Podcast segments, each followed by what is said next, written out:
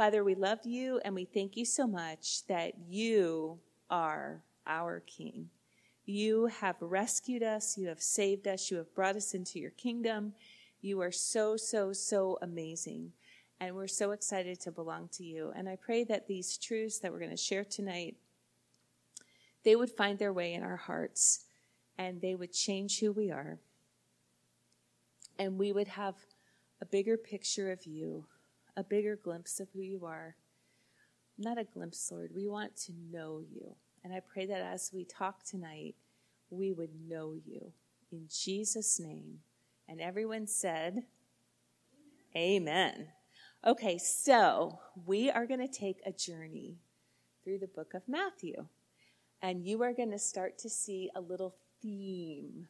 So I'm going to start, and here we go. Starting in Matthew 3, verses 1 and 2, Jesus says, the Bible says, "Now in those days, John the Baptist came, preaching in the wilderness of Judea." So this is John the Baptist saying, "Repent, for the kingdom of heaven is at hand." And that's Matthew 3, 1 and 2. So John the Baptist's message is repent, for the kingdom of heaven is at hand. It's, in other words, it's right around the corner. Like, you know how you do, I keep thinking of the word spoilers, and that's not the right word. When you see the previews for movie trailers, and you know those movie trailers? So John the Baptist was the movie trailer for Jesus. And he was basically showing them, Martha and Hosanna, showing them what to expect, what was to come. And so he said, what's to come is the kingdom. And so that's what he did. That's what John the Baptist did. And he was the forerunner. John was the best man of the bridegroom. And his message was repent, for the kingdom of heaven is very near. It's very close. When Jesus was tempted in Matthew 4:8, again the devil took him to a very high mountain and showed him all the kingdoms of the world and their glory. And so Satan showed Jesus all the kingdoms he could have, but did not have. Or so he thought. We'll find out more about that later. But he showed him all the kingdoms, and he said, look, you can have all this. And I thought that was interesting that that was his temptation, other kingdoms. So anyway, Jesus was offered all the kingdoms of the world. He turned them down. And I do want you to know that there has been a clash of two kingdoms from the very beginning, since Genesis 3. It came to a head again in the Tower of Babel. And very interestingly, and if you're interested in this, I actually did a talk on this on our Finnish World radio show, and it's called When Kingdoms Collide. But it basically, in the talk, I show how from how Babylon and the truths, the untruths that were believed at Babylon and the things that they did, they were carried out as people left Babel and they went to other places. They were carried out, and you can see similarities throughout time and history in both architecture and in worship of demons and unbelief. And it's very, very interesting. So since that time, there has been the kingdom of darkness. And one of the things that I really think is that when, in the very beginning, before the flood, God says that he is sad that he even made man. And I think that after Satan, tempted Eve, and there was the first murder and all that, I think men became progressively more and more evil and really gave themselves over to being demonized. So that the Bible says every intention of their heart was evil. Like that's not what we see today. Like, we see good intentions, but there was just such a giving over to the kingdom of darkness. And so anyway, just kind of interesting. And so the kingdoms collided in the garden, they collided at Babel, and especially the kingdoms collided at the cross. So you see these two kingdoms. So in Ephesians 2, Ephesians 2, 1 through 10, and I'm just going to encourage you, if you're interested in being more effective in sharing the gospel, I would memorize that. There are just 10 little verses, Ephesians 2. It's just kind of the gospel in a nutshell. And if you want to look at this later, if you look at Ephesians 2, you will see this transfer from one kingdom to another kingdom. And he says, you were once in this darkness, this kingdom of darkness, but now you have been transferred to the kingdom of the Son you love. So there's this transfer of kingdoms. And it's very interesting that God puts it that way. And we're going to talk about some things to do with kingdoms and kings, because we're not a kingdom. The United States is not a kingdom. It's actually a republic with people pulling it straight toward democracy, and then some old stalwarts trying to hold it back. But there's a lot of kingdoms on the earth. They're called kingdoms, and they're very different from republics or democracies. So, okay. When Jesus began his ministry, he preached the kingdom. It says that Jesus was going throughout all Galilee, teaching in their synagogues and proclaiming the gospel of the kingdom and healing every kind of disease and every kind of sickness among the people. So when he gave his Sermon on the Mount, he used the kingdom as a reward or blessing. Blessed are the poor in spirit, for theirs is the kingdom of heaven, Matthew 5:3. Blessed are those who have been persecuted for the sake of righteousness, for theirs is the kingdom of heaven. So Jesus, if it's really fun to do that, to just read through the Gospels and just circle every time you see the word kingdom, because especially I think as Americans, we don't really get it, you know? It's just very different, like I said, a kingdom than a republic.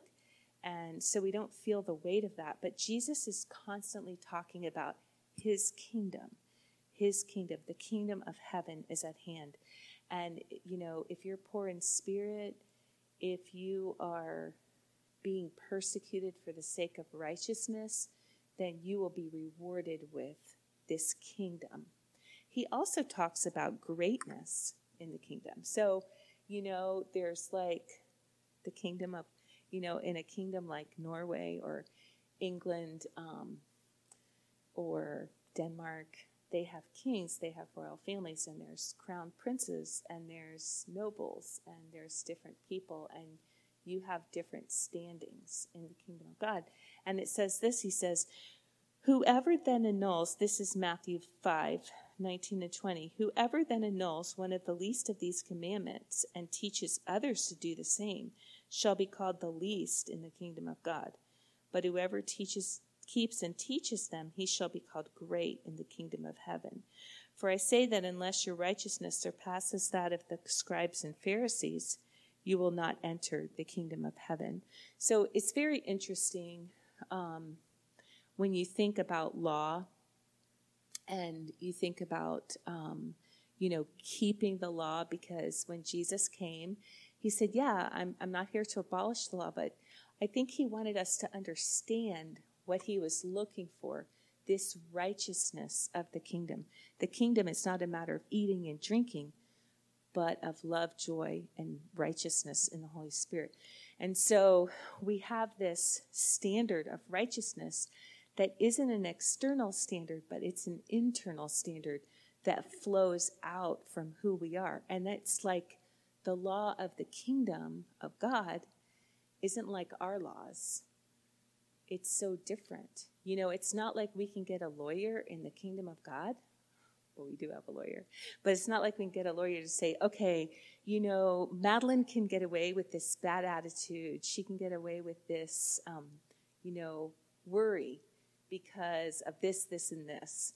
But God says, no, I've given you my peace to guard your heart and mind in Christ Jesus. So it's like his law is surpassing, and it's not, you know, we're so used to when we think of the laws of the kingdom, we're so used to thinking of how we can wiggle our way out of stuff because it's just sort of what we're surrounded by.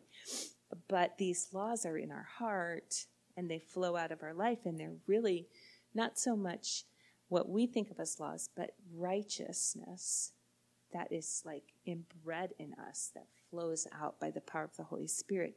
That's why it says, but the fruit of the Spirit is love, joy, peace, patience, kindness, goodness, gentleness, faithfulness, and self-control. And against these things there's no law. So there's that righteousness that is part of the kingdom, like the law of the kingdom, the law of the land.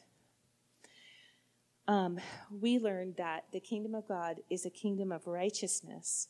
He prays for the kingdom to come and teaches his disciples to pray that way too. When he teaches them the Lord's Prayer, he says, your kingdom come, your will be done on earth as it is in heaven. And do not lead us into temptation, but deliver us from evil. I'm skipping down. For yours is the kingdom and the power and the glory forever. So Jesus tells us to pray for his kingdom to come. And what does that look like? Well, he goes on to say, on earth as it is in heaven. So we know that in heaven, the kingdom has fully come. It's fully invested. It's fully there. But on earth, we're to pray for that kingdom to come so that things on earth are set in place the way they're set in place in heaven. And that's kind of hard for us to wrap our mind around, all this stuff. Then finally, we're told to seek the kingdom before everything else, including, and this is interesting, we are told to seek the kingdom, and the context of that is before food to eat and clothes to wear. I don't want to be naked.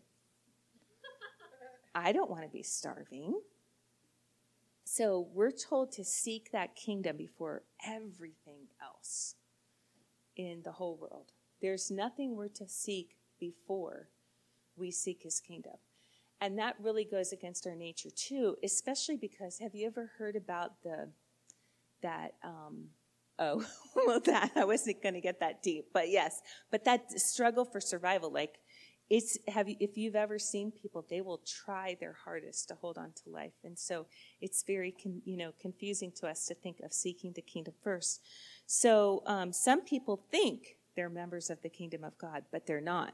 The Bible says that in Matthew 7, not everyone who says to me, Lord, Lord, will enter the kingdom of heaven, but he who does the will of my Father who is in heaven will enter. And then I want to end, before I show you, I'm going to show you some things from the slide. The story of the centurion, and we just talked about that. You know, I mentioned that, how the centurion came to Jesus and he said, hey, my servant is sick. And Jesus says, oh, okay, I'll go with you. And he says, no, you don't need to, because I'm a centurion. I tell people what to do. And if I say go, they go. And if I say come, they come. And if I say jump, they say how high. I'm paraphrasing.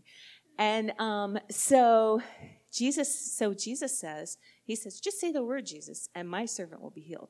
So Jesus says, okay, your servant is healed. Go in peace. And then Jesus turns to his disciples and he says, I have never seen such faith in Israel. And he was talking about the understanding of how authority works. You know, and we were talking about that in terms of healing. We're talking about that in terms of life. But he says this, now Jesus heard this. He marveled and said to those who were following, truly I say to you, I've not found such great faith with anyone in Israel. I say to you that many will come from the east and the west and recline at the table with Abraham, Isaac, and Jacob in the kingdom of heaven. I'm so glad Jacob made it. But the sons of the kingdom will be cast out into outer darkness. In that place there will be weeping and gnashing of teeth. And Jesus said to the centurion, go, it shall be done for you as you have believed. And the servant was healed at that very moment. As Jesus proclaimed the kingdom, he was healing every kind of diseases and sickness. So the reason I brought that up is because there's a sense about authority when we talk about kings and kingdom. And the centurion understood that Jesus had an authority that was greater than his own. And he knew his own authority. Some of us, if I were to ask you, what authority do you have? You would not know. And I hope tonight you'll leave knowing a little bit more about that. But as Jesus proclaimed the healing kingdom, he was healing every kind of disease and sickness. Jesus was going through, and this is Matthew 9, Jesus was going through all the cities and villages, teaching in their synagogues and proclaiming the gospel of the kingdom and healing every kind of disease and sickness. So part of this kingdom is healing. Part of this kingdom is driving out demons. Part of this kingdom is the gospel and teaching. When Jesus sent his disciples out, he told them to preach the kingdom. He said this, Matthew 10:7, as you go, preach, saying the kingdom of heaven is at hand. And I'm going to stop here because I could go on and on through the book of Matthew. And I'm in chapter 10. And that's a lot, isn't it? I skipped some, but that's a lot about this kingdom. And why was Jesus so busy talking about a kingdom? Because he is a king. And what makes someone a king? They have a kingdom. And that is a place where they rule and they reign. And the kingdom of God, in the kingdom of God, Jesus is on the throne, and his rule and reign is in place. So when we extend the kingdom, we extend the rule and reign of Christ. So I want to introduce you to some kings and their kingdoms. So go ahead, Marielle. This is King Willem-Alexander. He is the king of the Netherlands. His mother is a little bit older, and she abdicated so he could take the throne. That's his wife, Maxima. And you can see his kingdom. It isn't a really huge kingdom. Do you guys want to come over here to just see this part of it? You don't have to. But this is the kingdom of the Netherlands up there. And you can see that's Germany. That's just a little tiny bit of Europe. So it's not like a huge kingdom. But it isn't bad. You know, it's not bad.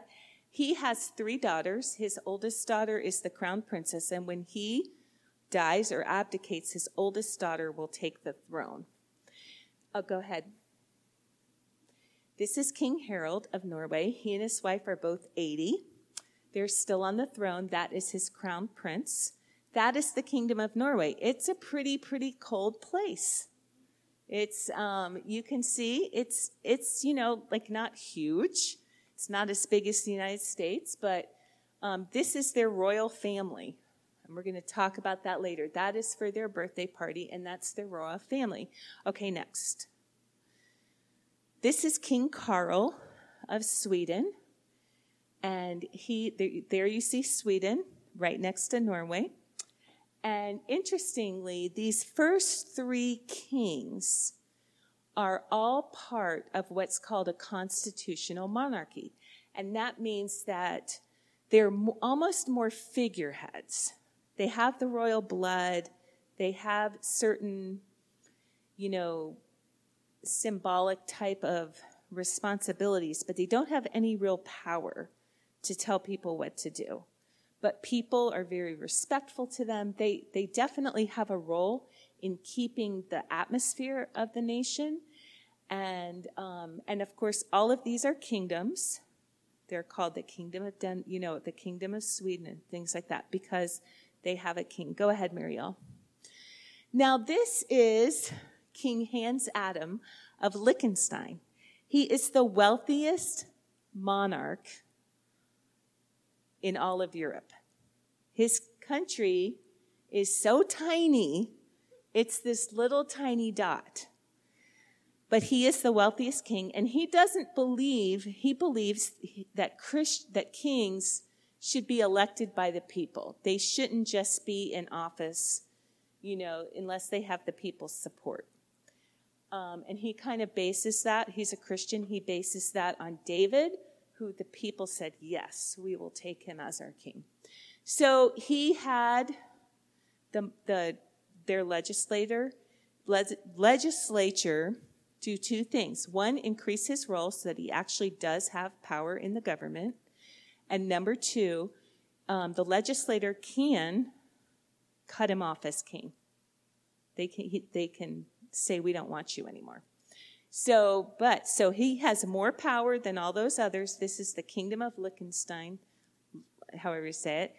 And he, you know, he's very, very wealthy. He also has veto power. That's one of his governmental roles. And they're about to they're about to vote on whether abortion will be legal in Liechtenstein. And he has said, if it passes, he will use his role to veto it. So he will use his power against the will of the people to do what is right. So interesting, right? Okay, next. This is King Juan Carlos and his son, King Felipe. Now, how is that possible? Well, he's actually not the king yet. Next week, King Juan Carlos is going to turn over the crown to his son so that his son can take his place. He's old and he's been sick, and the duties are becoming too much for him. So interestingly, the people voted that he will keep his title as king. So when the queen of the Netherlands gave her throne to her son, Wilhelm, she became a princess, and she's no longer a queen, or she's the queen mother. Maybe she's the queen mother. But he will still be king, and then the son will be King Felipe. And this is Spain, and that is their kingdom. Okay, next. This is King Salman of Saudi Arabia. He has 200 sons. This is his kingdom. The constitution of Saudi Arabia is the Quran. He has complete unlimited authority in his country. There are 1,000 princes and probably 1,000 more princesses because they don't just have one wife. And so, now this is a relatively new country. This country actually became a country right before World War II. So between World War I and World War II, Saudi Arabia, wait a minute, I take that back. They were a country, but everything changed. That they brought in a new royal family. So all of these 1,000 princes are all from that time. Like, these are not princes from, way, way, way back. Well, the crown prince. He chooses one of his 200 sons. He has 200. Now, he does whatever he wants. Sometimes he obeys the Quran, and sometimes he doesn't. He has absolutely unlimited power. So he's definitely, definitely, definitely a dictator. When the last time he traveled with 1,500 tons of stuff because he brought 2 Mercedes. Anyway, I won't go into it. Go ahead, next. Okay, this is the king of Thailand. He's a brand new king. He became king in 2016. The nation, and this is the kingdom of Thailand, the nation, see where it is in Asia? Down here near Vietnam and Bhutan and all of those. So, his dad was very loved by the people, his dad and mom, and his dad passed away in 2016. He has spent his life as a playboy. He's had 3 wives, he's divorced right now, and he's actually dating the queen of the Philippines, believe it or not. How weird. He has completely ignored the Constitution since he became king, and he has taken a lot of power that doesn't necessarily constitutionally belong to him. So people are very upset, but they're also very scared of him. So that is a little kingdom, but it's a kingdom to watch because who knows what's going to happen next. Go ahead. So, this is your king, Jesus. And his dominion, his kingdom, includes the heavens and the earth. The heavens and the earth, and then heaven. And he rules over all of it. He is a dictator. He is a supreme ruler. No one else rules but him. But he is absolutely submitted to his constitution, which is the word of God. He is not a figurehead. He doesn't allow people to vote him in or out. He is king forever. He will reign forever. And we choose to be part of his kingdom. However, in one way, we basically choose one day to be removed from his kingdom and go to hell. Because until that judgment day, Jesus has all authority over heaven and earth. Even though for a time, Satan is allowed to buffet and tempt and things like that. His reign has already been crushed on the cross. He has no real authority, only by lying, stealing, killing, and destroying. And so, this is your king, and he is absolutely perfect in every way. His word is the law. He does what he says he'll do. He keeps his promises. He's not running around, making bad choices, because his life is absolutely perfect and holy. And so in the kingdom, we can know if anything happens, we just look at him as our example, and we know what to do and what to say. Go ahead, Marielle. These are royal families. This is the royal family of Denmark up there. This is the royal family of England. This is the royal family of Sweden. This is the royal family of Japan. You never hear about the king and queen of Japan anymore because, after World War II, they're on the down low. That is the king of Saudi Arabia with his 200 sons. So what is it about a royal family? And what is different about a royal family? When you are raised in a royal family, you are set apart and different. Now, in the last maybe 50 years, many royal families in Europe have allowed their children to go to schools. They're not like your average schools. They're very elite and very private and very prestigious. If you're a man and you're in the royal family, you have to serve in the military. All future kings serve in the military.